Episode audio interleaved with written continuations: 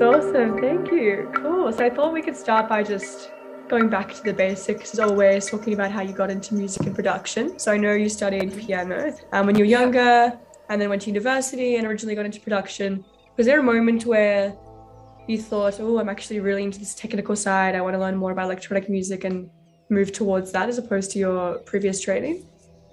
I think um, so. Like how I kind of came to taking music tech classes was basically I was really enjoying the course I was doing, and a friend of mine who was a year above me was like, "Oh, you should take some of these tech classes. They're really nice. You can just like do it on your laptop, put your headphones on, kind of like just do your own thing alone." and that kind of appealed to me rather than being in like ensembles and stuff. I kind of was like, "Oh, like I spend a lot of time on my computer alone most of the time anyway, so this like it, could work.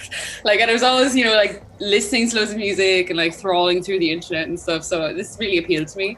Um, so it kind of went from there, and I just took all the tech classes, and I really liked it for that reason that I could kind of like tip away things on my own, like just put headphones on and mess around and yeah, like just kind of experiment, see what happens. And it was really there. Were, I didn't really have any rules. It was just a lot about like learning the software mm-hmm. kind of seeing like what I liked. It wasn't really about like putting a form on anything. So I guess like as I did the classes, um, I was well, I was at the same time like getting more and more interested in electronic music and buying more records. So kind of just kind of went hand in hand, mm. um, which was kind of nice.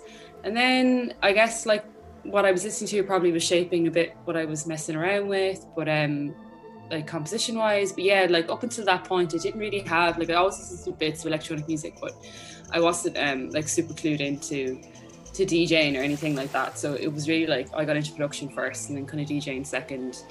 But uh, yeah a lot of it was just kind of making noise in the beginning and mm. messing around and just like really having a fun time and just putting my headphones on being like oh my god this sounds class or how did I do this? or just like happy accidents. Yeah, yeah. I love happy accidents that's nice. Nice. And do you find that elements of piano seep themselves into your music now, or do you find them to be like very separate uh, entities? I think yeah, like in the last couple of years, it started seeping in um, one way or the other. Like I had kind of recordings of me doing bits and bobs on the piano, like bits of improvisations over the years, and I decided, oh, maybe I could like chop that in and put it in. But that's only been in the last couple of years. Like really, when I got into writing electronic music, it was very much because I wanted to do the opposite of all the stuff I knew. And I mm. think that's why I liked it so much was I really didn't know anything about it.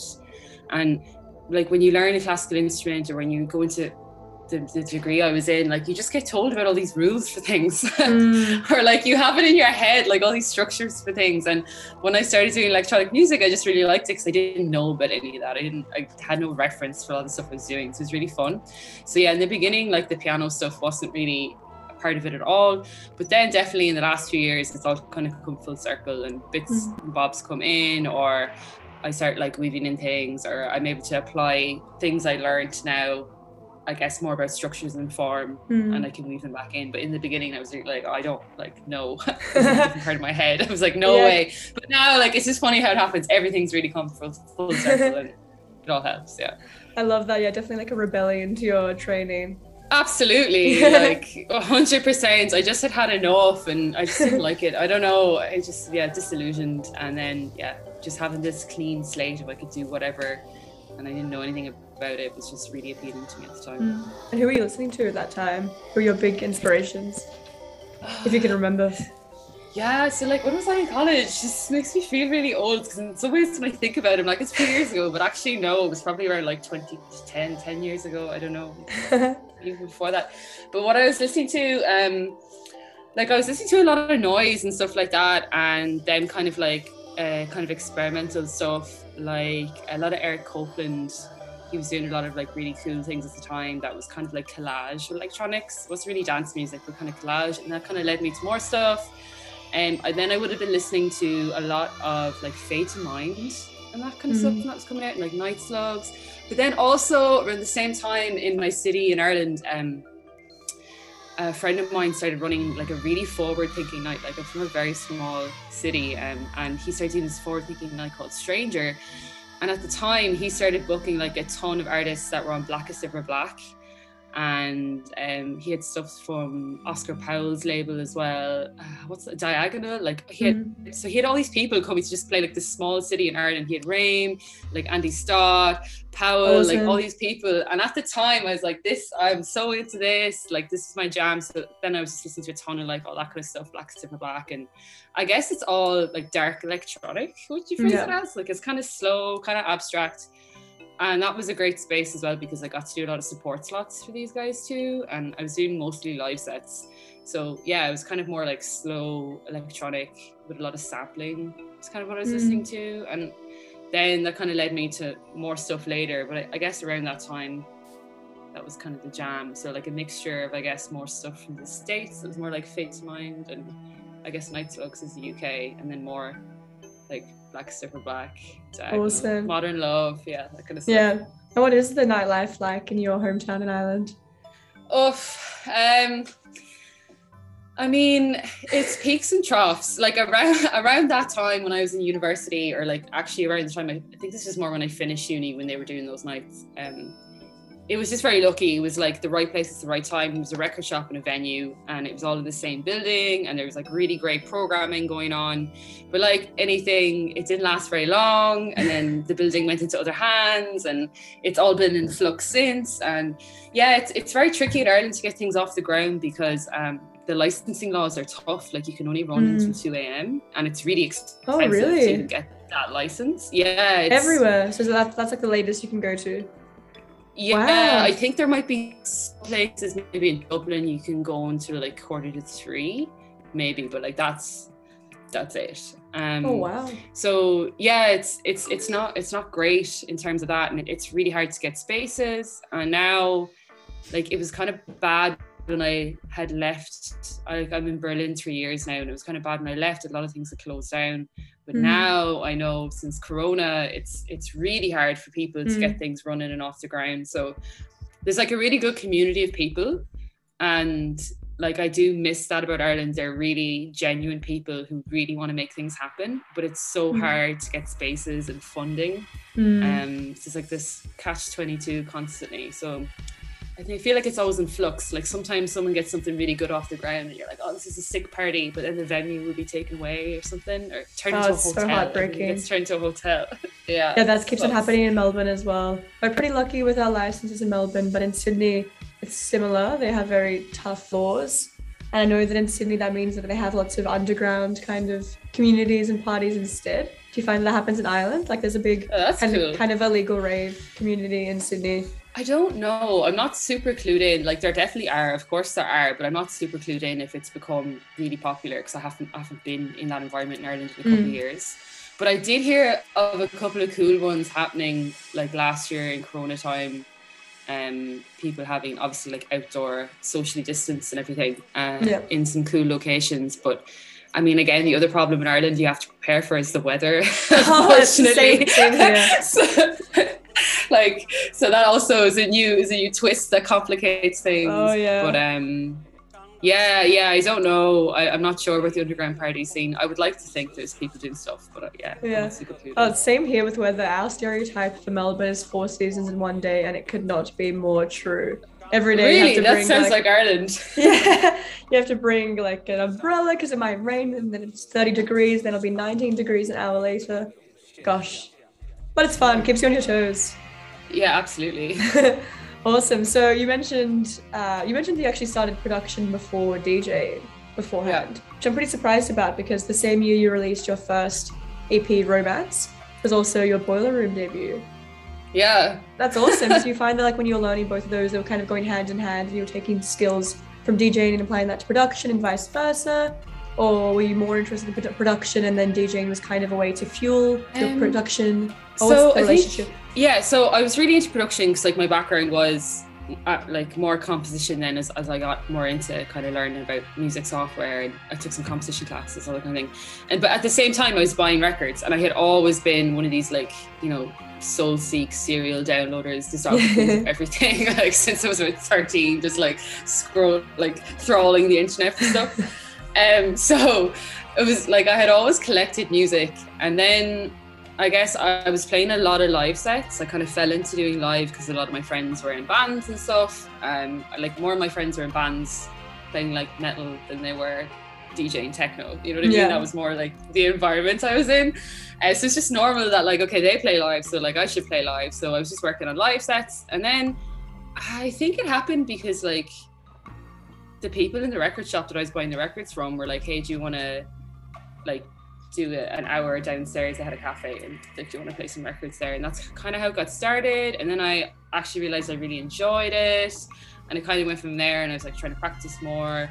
And then um, I bought CDJs at one point. Like I had decks and then I bought CDJs and I just got really into it then. I think when I, especially when I got the CDJs because records can be obviously very expensive Yeah. and they're super fun to play, but I always felt restricted because it was like, oh, but I want to play this, but I don't have it or Mm. whatever.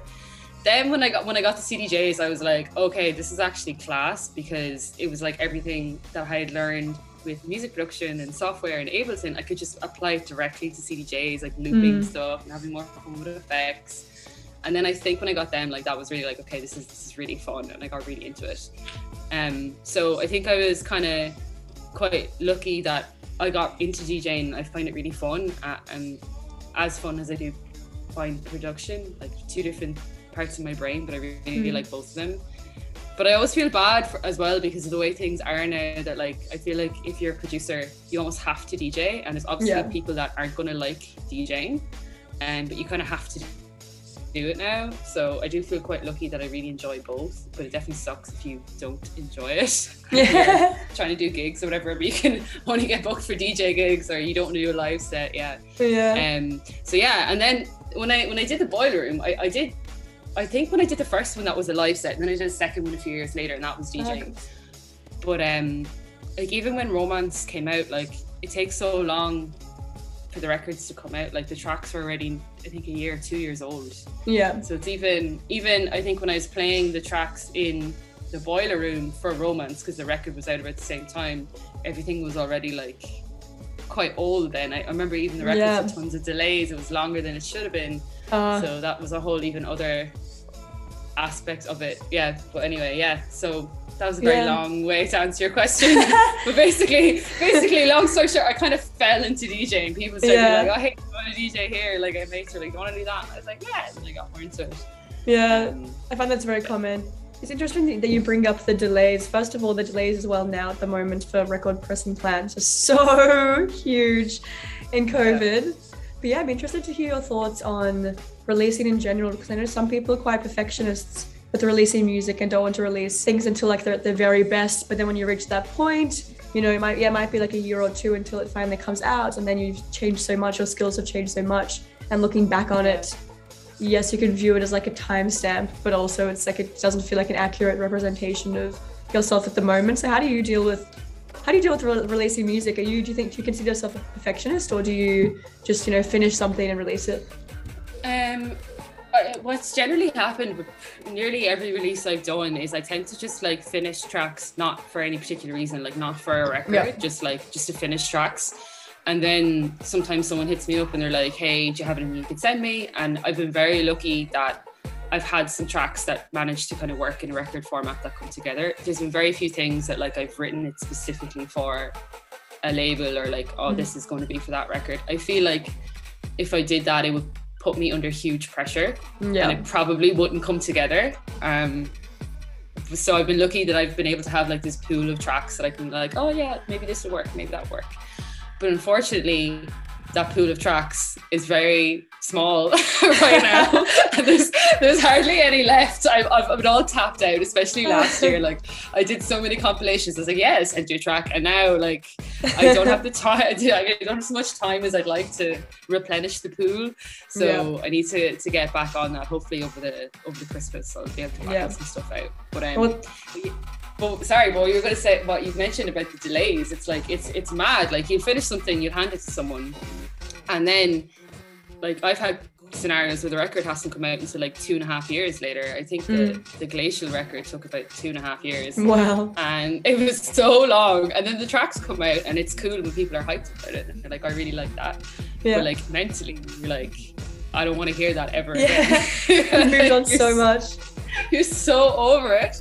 Um, and now more than ever, we're like all the corona delays with pressing plants. Oh god. Um, it's so tough, and I, I, mean, I mean, there's lots of other like ethical questions as well. Like if you want to go into about, you know, um, how sustainable it is to even be pressing yeah. vinyl, and then there's all the other stuff about like how many times are people even listening to the record now? Like mm. it, music's become so it's so quick in other ways. People are like, oh, this is it, they're done. So mm. I am interested to see if anything changes in the next like 10 years or something, mm. or if it's just going to stay in this kind of same rhythm. Um, because it does feel very unsustainable for a lot of people, also for the producers, for the labels, like yeah. everything, the energy people have to put in to get it going. Definitely. Um, but at the same time, like I love a physical format, mm. so I feel very like conflicted. Yeah. yeah, are you thinking that the vinyl revival might die out? I guess it could. Yeah, I, I don't know. I read this thing recently that like vinyl sales, I think between the age group of something like 18 to 24 are higher than ever. Yeah. And people are basically buying them more as like artwork. Yeah. Um, especially people who items. don't. Yeah, collector's items. Exactly. Yeah. Um, I think especially people that don't have decks, whatever, and they'll have already streamed the tracks or downloaded it, like the MP3s, whatever, and they're just kind of having it as like a nice physical thing to have, which is like that's nice too. Um, but yeah, it's hard to see will that momentum keep going or will that mm. die out and something will replace it. Mm. I don't know because it is, it is, so frustrating. From sorry, from a producer's point of view, when you're yeah, like, definitely you want your record to come out, it takes forever. Yeah, like you said, yeah. for a label as well, it's so expensive. I guess it's kind of like merch in a lot of ways. Um, people's attachment to vinyl, but I've seen that lots of people are doing cassettes again. I think cassette sales have gone up as well. I don't know, don't know the percentage, but I find that very interesting because I have a few tapes, but I don't even own a tape player. And I feel like lots of people that I know are in the same are in the same boat. Yeah, yeah, definitely.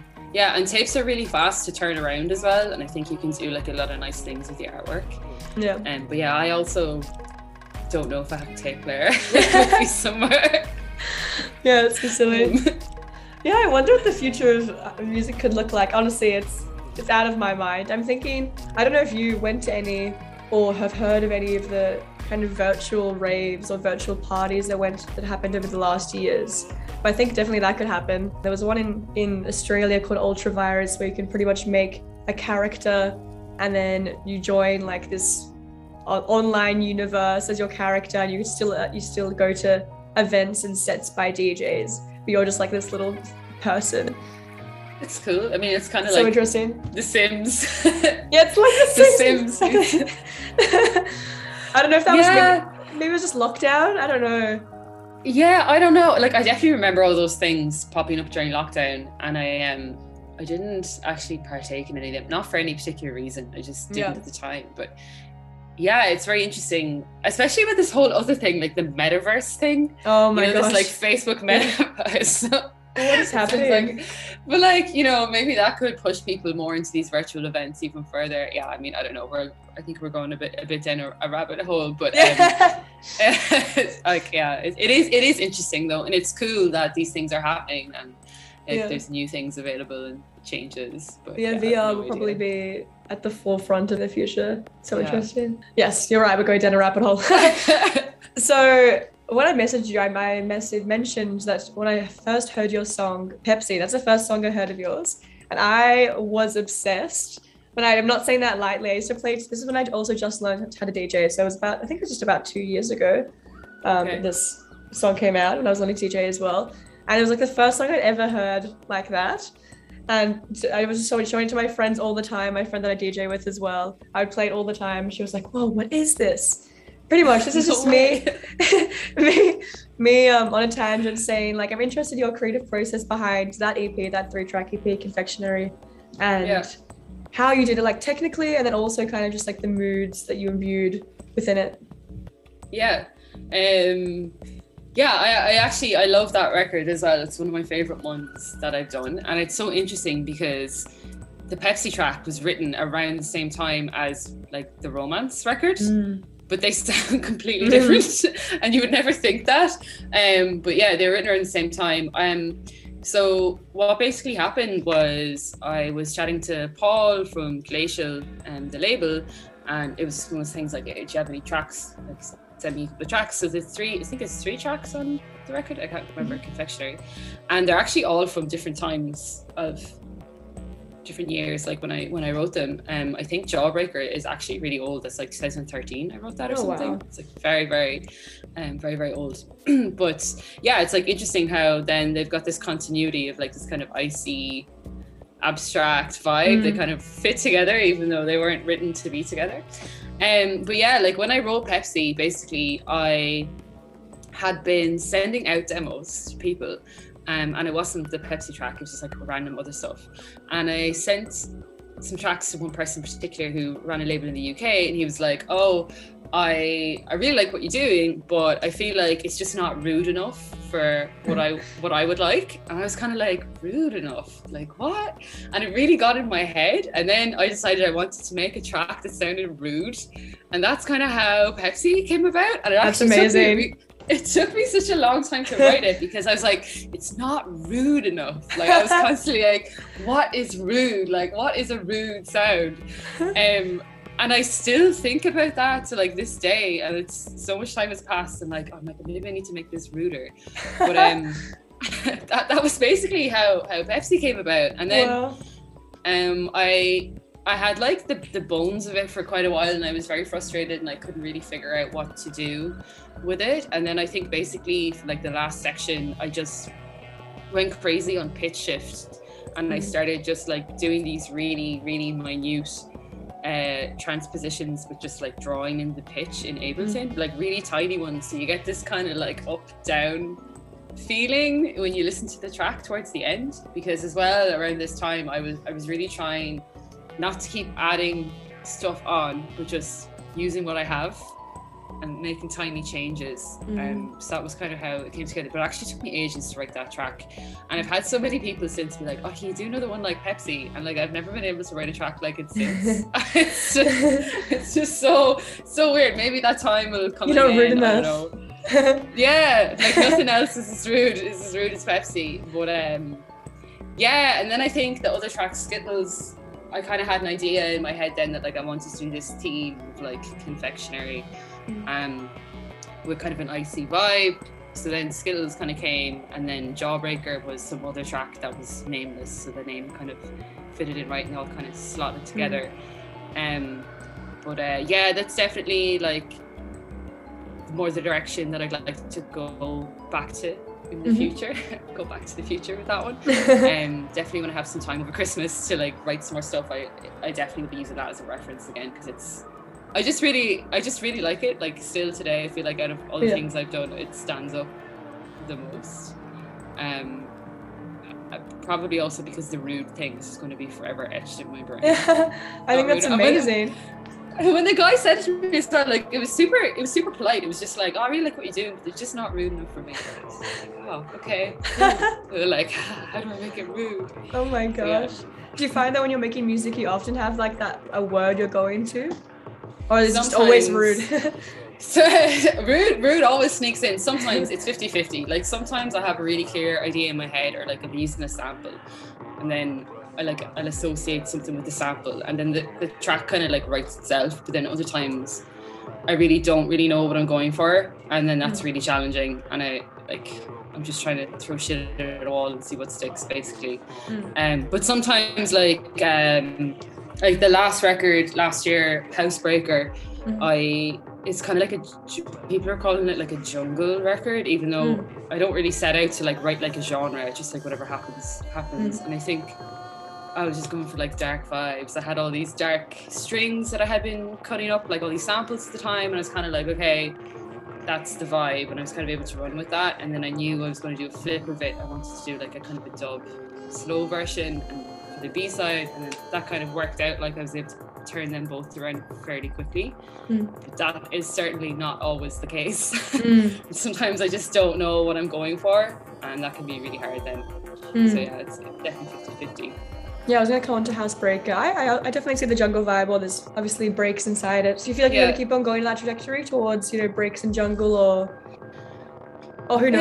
Yeah, I don't, yeah, I don't know. Like, it wasn't even, I did a couple of breaks records, and that was never even the intention. It just kind of happened that way. Um, so like I have another record out that's out next year, and it's not a breaks record. There is one track with breaks, but it's definitely not like a mm. big, like fast breaks number. Um, so it'll probably be a mixed bag in the future because I definitely don't want to become someone's just like, oh, they just write breaks. Yeah. Either don't want to like pigeonhole myself, and I like to like mess around with lots of different sounds anyway. Very wise. So, Can you yeah. tell us more about this record coming out? Yeah, so hopefully, tentatively, I'm to say April but nice. like with all these vinyl delays yeah who, who knows who knows so yeah. i'm gonna say next next year 2020 yeah.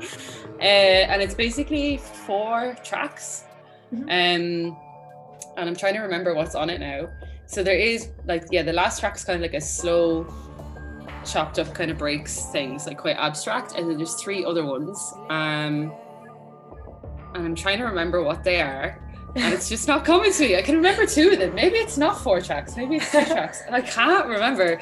Um, but yeah, it's it's just like like I was saying before. It's like a mixture of things, mostly written over the last couple of years, that kind of slotted together well. Um, oh yeah, there's two that are very very percussive. All right, it's quite like drummy. Um, a lot of different percussion, kind of dark, but you could definitely, I think there's one kind of 130 track that you could definitely slot in. I think it would be quite like a good club tune. Um, but it's definitely a mixture of more abstract stuff. I feel like it probably sums, it's a bit of a mix of everything I've done so far. Like it's got some Pepsi vibes, it's also got some like Housebreaker vibes. It's like a good mix of everything so far um, that I've been up to. So yeah, hopefully that will be April next year. Awesome. But, uh, yeah, so hopefully that happens. And then yeah, my plan is in the meantime to just try get that pool of tracks replenished. Yeah, awesome. Try write, write more stuff again. Yeah, I haven't had very little inspiration at the moment, so I feel you. But what's been taking up your time?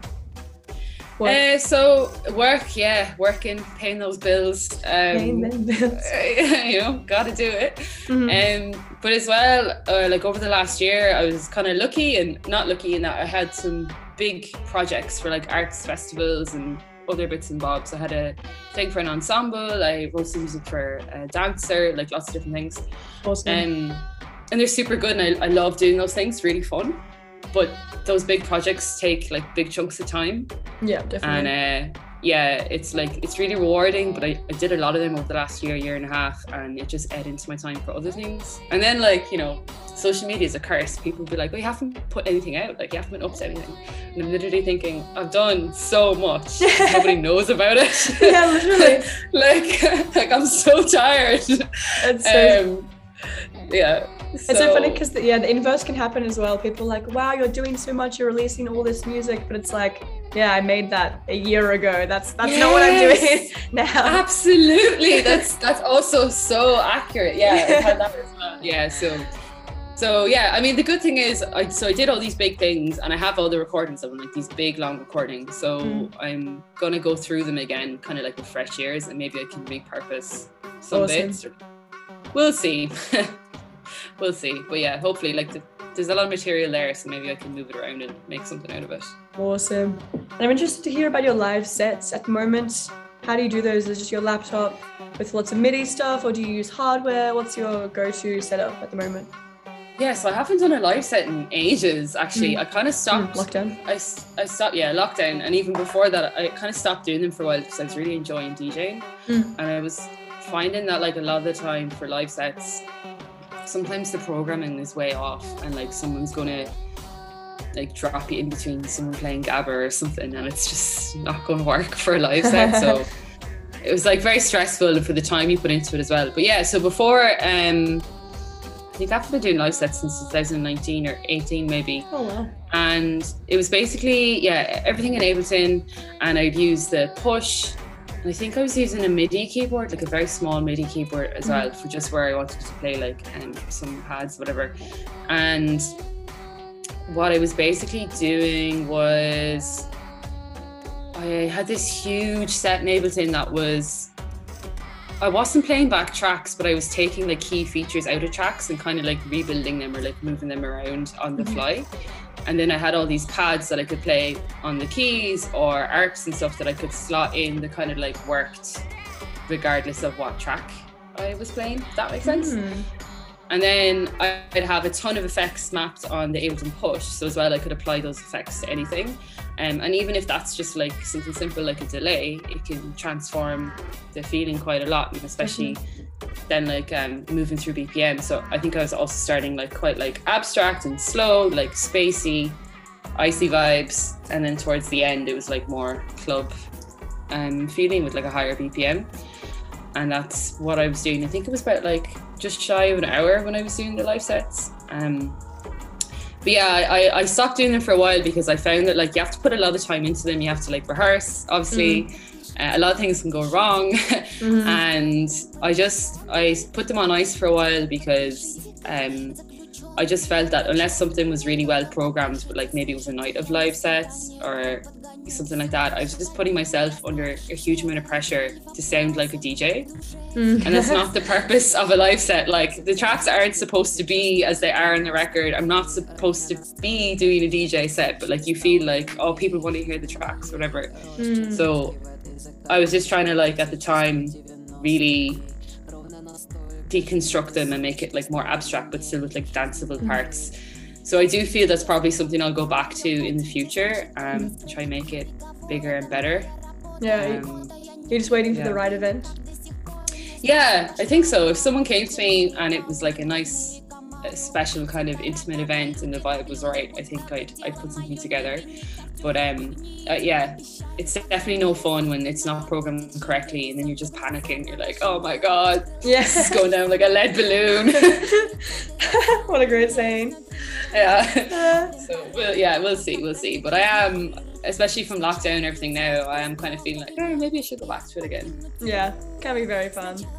Sometimes it gives you something that DJing can't, in my opinion. But obviously, yeah, like, you come across happy accidents as well. Sometimes yeah. when you're doing a live set and you're like, oh, like that could be great in a track. And when when I started out, like I was, all of my tracks were based around things that I had done live. I just mm. used to do like big I used to record the live sets and then try and chop them up later to form tracks and like mm. arrange them that way and I, I never do that anymore that's such so a good idea maybe I need to go back to that yeah it's also a way as well to get feedback like you can play a song or play just some ideas that you have and see how people respond and Absolutely. then you yeah you get that feedback for creating yeah. music which is awesome yeah cool. it's a really good testing ground yeah yeah I want to hear about Gash Collective. Is this something you're still running at the moment? Yeah, so still involved with Gash, probably not as much as I would be if I was still in Ireland. Yeah. But um, yeah, so the crack with Gash is basically it's just a collective that I founded in 2016 with some friends of mine, and the whole basis of it. I mean, there's lots of similar ones now, but at the time there wasn't a huge amount of them, and there definitely wasn't in Ireland. It was just like we all felt the same disillusionment in the Irish scene of not seeing any like non-straight white anyone except straight white men on, on lineups. Yeah. And it was getting me very tired and as well we knew a lot of like really talented people that should have been getting booked but weren't getting looking. And then it was a lot of shared experiences of how we felt we had been treated being booked for certain things like definitely you know people will be kind of taking the piss out of you sometimes when you're going to set up. Especially this happens so many times when I'd be setting up for a live set. You'd be like, "Are you going to sing us a song there?" I'm like, "No." you know, they're trying to wind you up, and it's funny the first time, but then it literally happens again and again. You're oh, going to sing no. us a song there. You sure you don't want a microphone? Go on up there and sing us a song. And just, come on, come on. I'm not a singer. Yeah, I'm not a singer. Someone, someone's like, uh, someone thinks you only got the gig because like you're going out with a barman or you've yeah, got some. You know, there's a lot of this, and you're just it just becomes Definitely. so tired. And then it was also really sad. Like I was having conversations with people, and they were saying, "I'd love to do a music production course." but I feel like I, I because I'd be the only girl in the year, no one's going to take me seriously. Or I've got some mates of mine who DJ, but I feel like they don't take me seriously when I when I want to join in or when mm. I ask them or something. So there's a lot of that as well. Like a lot of people like want in a safe space. So um, yeah, the whole thing about Gash was basically that because Ireland's so small, we're very fortunate that it wasn't centered in one city. So it's like about connecting people from all the different cities uh, or towns or wherever and coming together and kind of like sharing expertise and mm. also providing a platform for people to like cut their teeth on radio or uh, gigs or anything else. So we did that by doing like loads of free workshops. We've got a radio series that's been going for about five years now on an Irish radio station called Raidió na Life. And um, that's been great as well because we basically try and have it so that it's people that have never done radio before, sometimes never done mm. even a mix before. Wow.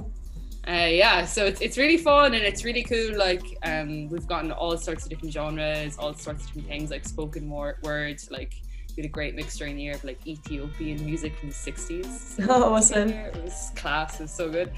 Um, and like, especially when you're starting out, sometimes it's just good to have a deadline and to do something, and then you've got something you can share, and then you can use that to try and get gigs, or like we book people off the back of some people have done amazing mixes, and we're like, oh, they'd be so good for to support this mm. person, whatever.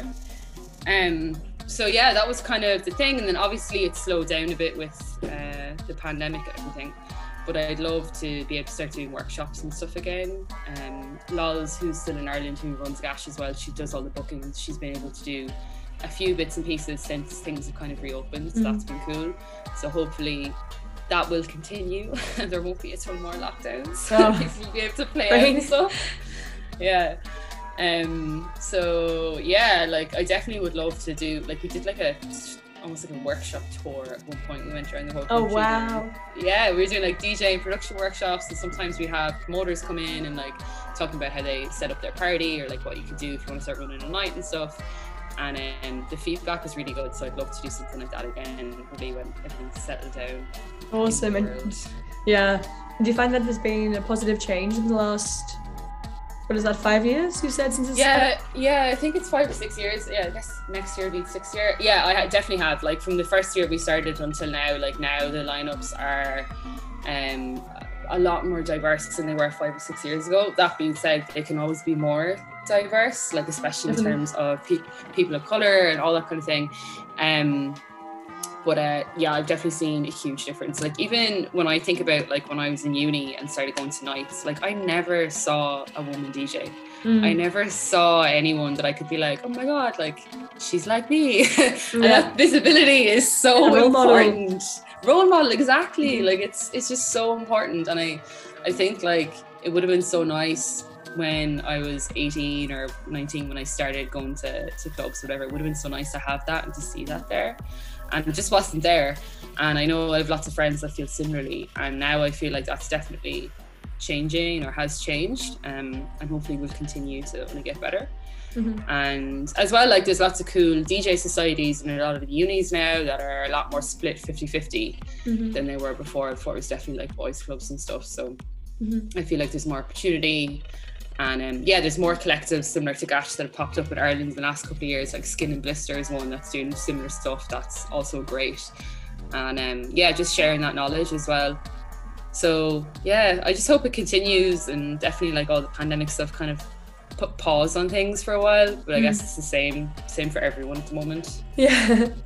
Yeah, awesome. Yeah. Do, you, do you find the um no not do you find do you have any advice for fellow artists, I guess, or promoters even to kind of ensure good representation. Like I know there's been a lot of talk at the moment about artists having a diversity rider. I don't know if you have one mm. of those or you know what that is. Like I mean, yeah, I've I've seen some stuff about that. I mean, like I think that that's a good idea and but I think that like that also totally depends on where you are in your DJing career, if you want to hmm. use that word. Like obviously it's much easier for some people to say that than the other uh, than others like people who are just starting out where you, it's kind of like do you want the gig or not you know yeah definitely um, but I definitely do think it's obviously of course it's a good idea to to say like well who else is playing and like have a look at the lineup and I like that's just kind of common sense to me that you yeah. you'd want to know that anyway. Yeah, exactly. And see see like like do a vibe check. Like does this even make sense? Like why why am I playing here in the first place? Or especially with different parties and collectives. Like personally, I'd always want to make sure it was like a similar mindset, you know, that you're not just playing something totally random and that doesn't really fit with your values. Yeah. Um. So yeah, yeah, I think it's a good idea. Like I guess more people that can be more outspoken about it is, is, is can only be a good thing. Yeah. Yeah. Yeah, awesome. And do you find do you hope that um do you think that there will be any positive change from the pandemic on the music industry? Oh, It's so, So hard. hard. It's so hard. Yeah. I don't know. I feel like I don't know. Some days I feel good about it, and some days I feel really disillusioned. Yeah, I'm the exact same. Like, you know, at some parts of the pandemic, kind of mid-pandemic or when it was kicking off, people were like, "Oh, but this means that when things get going, like people are only going to book local acts, and there's going to be more of a focus on the little guy and all this kind of thing." But like that definitely has not happened, especially, especially here in Berlin. Like, yeah. you know, it's just been I've seen so many big headliners flying in um since stuff reopened. Now that's not to say there are some smaller people like groups doing smaller nights and stuff. That's not to say Mm. that's not happening, but it's very disappointing to see the people that have clout like Mm. not changing anything. yeah. Um so that is like super dis- disillusioning. Um but yeah, I don't know. The other thing that I find so weird is how important social media has become. Mm. And even in pandemic times, when everyone was talking about their mental health and how social media is so damaging, all this kind of stuff, like that also seems to have gone out the window. Mm. It's just back to like sell, sell, sell on social media, you know, like yeah. be on there all the time. And I, I wonder, is the steam going to run out in that soon? Because that's also not sustainable. It's just like Mm. people creating super brands rather than focusing on music or craft or anything like that. And it also sucks for people who really don't like that. And maybe they're Yeah. amazing producers or they're sick DJs, but they don't want to be on the internet all the time, like Yeah. shouting about whatever. And it sucks that that's what the industry has become, that you have to do that and that's part of it now. Um, Definitely. I find Yeah, I don't that even like know. super grim. I'm not even sure if there's a way around it, I guess, because yeah, there are so many DJs that play here that are kind of old school DJs that have their following from before social media times. But Yeah. besides them, I, don't- can't really think of anyone that's built a following outside of social media that's kind of new to the scene. Yeah, it's, it's a tough one. Um, yeah. So I mean, I'd love to see more change in that, but it doesn't seem to have happened yet. So who knows? Who Um, knows? Who knows? Like yeah, like I said, I've got my good days, my bad days. Some days I'm like feeling optimistic and I'm like, yeah, it's gonna Yeah. change. And then I have other days I'm like, fuck this system. Yeah, fuck the system. Yeah. yeah. I guess we're a bit different here in Australia. We have had because it's hard to get to Australia for international acts, and most international acts weren't allowed to until very recently. So we have had a huge focus on local programming. And Yeah. our, like festivals next year are gonna have a huge local focus, which is really nice to see. But yeah, I can imagine that not happening in Berlin. How is how has Yeah. your move to Berlin been for music? Uh, yeah, like I mean, the first year was really good pre-corona. first Yeah. year was really good. Uh, it was very busy. It's like you know you're in a new place, everything's like quite rosy. Um, it was really good. And then I kind of got like half. Oh no, I got 2019 in, and then Corona was early 2020, right? Yeah, Time time at the moment. and stuff. So I was here 2019 as well. So end of 2018 and 2019. Yeah, so it's pretty good, pretty good. Um, like it's a great city to be based in, and there is a lot of stuff going on all the time. So like you're, you're always spoiled for choice for things to go to, uh, not just musically, but like in general. And it's a lot cheaper than Ireland to live, which definitely helps. Um, but uh, yeah, just I mean, like anywhere with everything then being shut down, it's just been a bit of a downer, and then seeing not much actionable change happen. Mm. Things since, I can't believe things this- opened. yeah. I can't believe this no dance thing. Is there is there a foreseeable end to that in the future? Yeah, so basically the clubs were open since like not very long. I want to say maybe the end of September until like a week ago, two weeks Oh, ago. And then um yeah, the numbers have just gone really high here again. And I think it was basically a way for the government closing things without saying you have to close. I think Yeah. that's kind of what it seems like to me. Like they're saying, "Oh, you can't dance," but like, what's so rather than saying you have to close, it's like you can't dance. So I don't know. Yeah. Um, it's a bit weird. But I mean, I don't know. Maybe someone will seize the opportunity and do some really cool like ambient night or something, Yeah. where you all like Sit down. around and chill out. Like that could be nice. I don't know. Yeah, there's been quite a few of those I've gone to here, but they I, I found them very stressful to watch. Um, it was just what my friend That's not what you want. I know. I'll explain why. The live sets were fine; they were amazing. But my friend was DJing one, and she was DJing an ambient set, and just everyone like in this huge room just watching her intensely. I feel like when people Oh. usually when you're DJing, like you know, people are dancing, they're talking to each other, they're having fun, but everyone was just wa- watching her with hawk eyes as she did like every small little change. Like it made me feel very stressed, stressed for her. Yeah. Okay. Yeah. That does sound very stressful. it sounds very intense. I wouldn't like that either. yeah. But like, yeah, I don't know. Maybe As an audience member, it sounded very nice. Yeah. yeah, like installation. If there's some sort of light show you could look at or Yeah, a that would be projection or something. But definitely, if you're just playing like chill stuff and everyone's looking at you, Yeah. be horrible. That's Yeah. horrible. Yeah. All lights off, maybe. Yeah. awesome. Oh, I'll probably start to wrap up soon because I need to send you back to work and I have to go to sleep eventually in my time zone. Um, yeah. Yeah, the um, time zone thing is it's it's intense. It's Yeah. super weird. So I'm talking to you, and you're in the future. right I'm in the future. Yeah, it's 11 Yeah. p.m. Yeah. Awesome. Anything else you'd like to add or talk about? Or we already spoke about what's coming up for you in the future in terms of releases. I wonder, do you have any gigs coming up? Obviously, there are laws, so I don't know how Yeah. much planned.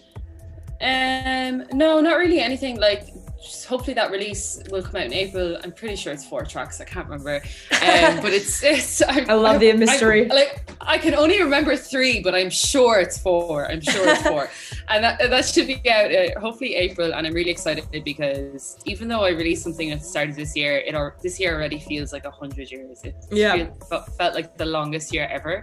Yeah. So I'm quite excited, and I feel like it's a good mix of, yeah, all the productions I've done so far. Like it's not Awesome. exclusively a breaks record or like whatever. Um, so I'm quite excited for that to get out, and then yeah, just gonna spend the holiday period trying to bang out some new stuff. And I think I might actually try and self-release something next year, and maybe get a label going or something. Oh, that'd be So amazing. you've heard it here first. This is good that like I've got a fire under me now. I've It said it, so I have to do it. it's leaked. yeah. yeah. So hopefully, so maybe that could be like the summer or early autumn next year. But I oh, definitely want to want to get something going there. Actually, as well, what we haven't spoken about is your mix. Can you tell us what to expect from that? I'm very I excited. forgot about the mix. yeah, I forgot all about it. I was like, I knew there's something else. so yeah, the mix, the mix. I mean, it's kind of like icy vibes. Um, yes, I love that. I feel your like I've go-to said- for yeah. Yeah, I feel like I Your said the word vibes so much uh, in this chat, but like, I don't know, it's just really in my head or something. Um, yeah, I feel like it's quite icy. Um, I think that was probably due to the weather here in Berlin Yeah. at the moment.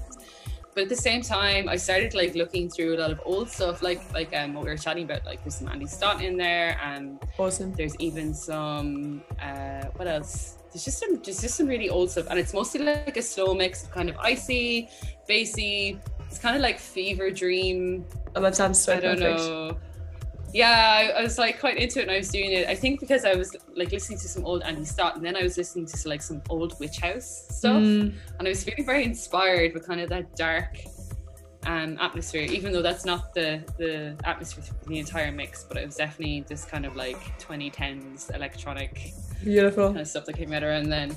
Um, so yeah, that's kind of what it what it is. Kind of icy and fever dreamy. Um, it's got some bass tracks, got some like slow kind of chuggers, which I'm really into a lot. I kind of drop that stuff everywhere. So yeah, I hope uh, whoever tunes in really enjoys it. I can't I hope wait. it's not too icy when every. I hope it's not too icy when everything's really sunny over there, and someone Oh, listens to it and is like, "Oh, what a mood kill!" Like, what? no, it'd be perfect. I love yeah. Icy seems to be your go-to word to describe your music, which I think is a very great descriptor. Also, Yeah, I've, I've personally never heard anyone use the word class or class, class as an Ah, adjective. yeah. So I really like that. Beautiful. Yeah, this is very like standard Irish class. Yeah, Class. got loads of them, but um, class. There you go. That's so amazing. Awesome. Well, thank you so much for joining me. It's been so nice to chat to you. Yeah, you too. Lovely chats. Great to Lovely great chats. To meet. Or, I was about to say great to meet finally, but great to talk finally. Great, great to virtually. e-meet. This is pretty much how we're going to meet Yeah. in the metaverse from now on. So just a Exactly. tester of the future. Zuckerberg approved. So yeah, Zuckerberg has approved this interview. Thank you.